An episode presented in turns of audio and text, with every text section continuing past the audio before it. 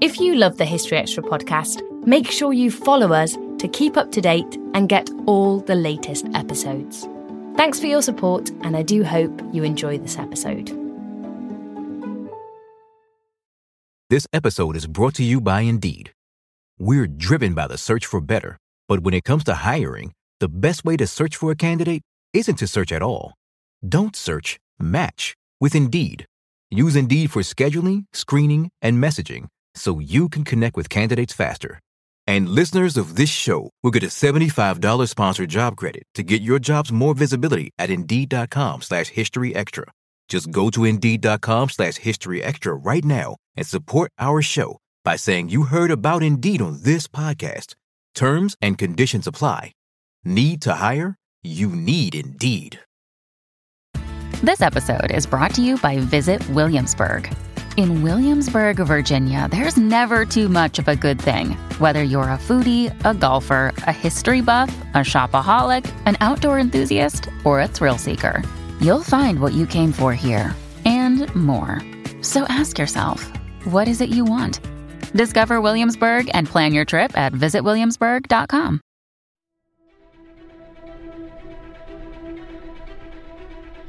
The Cuban Missile Crisis is a moment where we really came incredibly close to nuclear war, much closer than people realised at the time. By the time John F. Kennedy becomes President of the United States on the 20th of January 1961, the relationship with Castro has already fallen apart.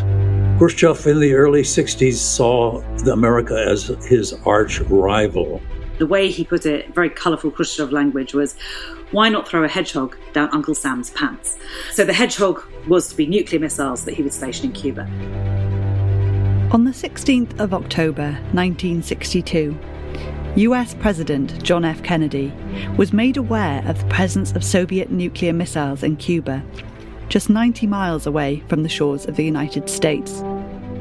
The 13 October days that followed are some of the most dangerous in modern history, as the world stood on the brink of mutually assured nuclear destruction.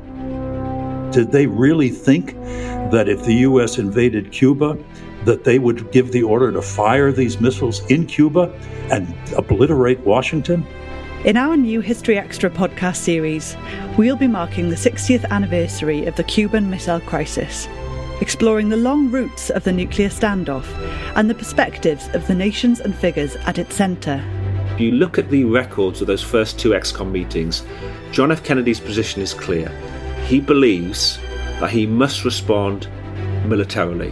In Khrushchev's eyes, this, the Cuban missiles were a Cuban cure all for all of these problems, but I also say it was a cure all that ended up curing nothing will reveal how much of the crisis was down to the political posturing of macho strongmen, and how much of its resolution was due to diplomatic skill or luck.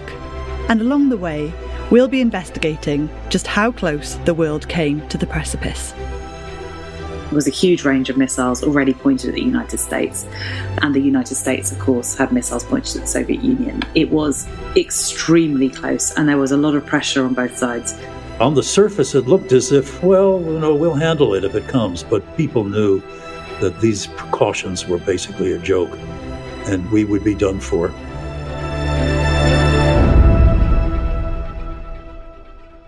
To gain early, ad free access to weekly episodes from the 29th of October, sign up to our premium subscription channel, History Extra Plus. You can find the link in the episode description.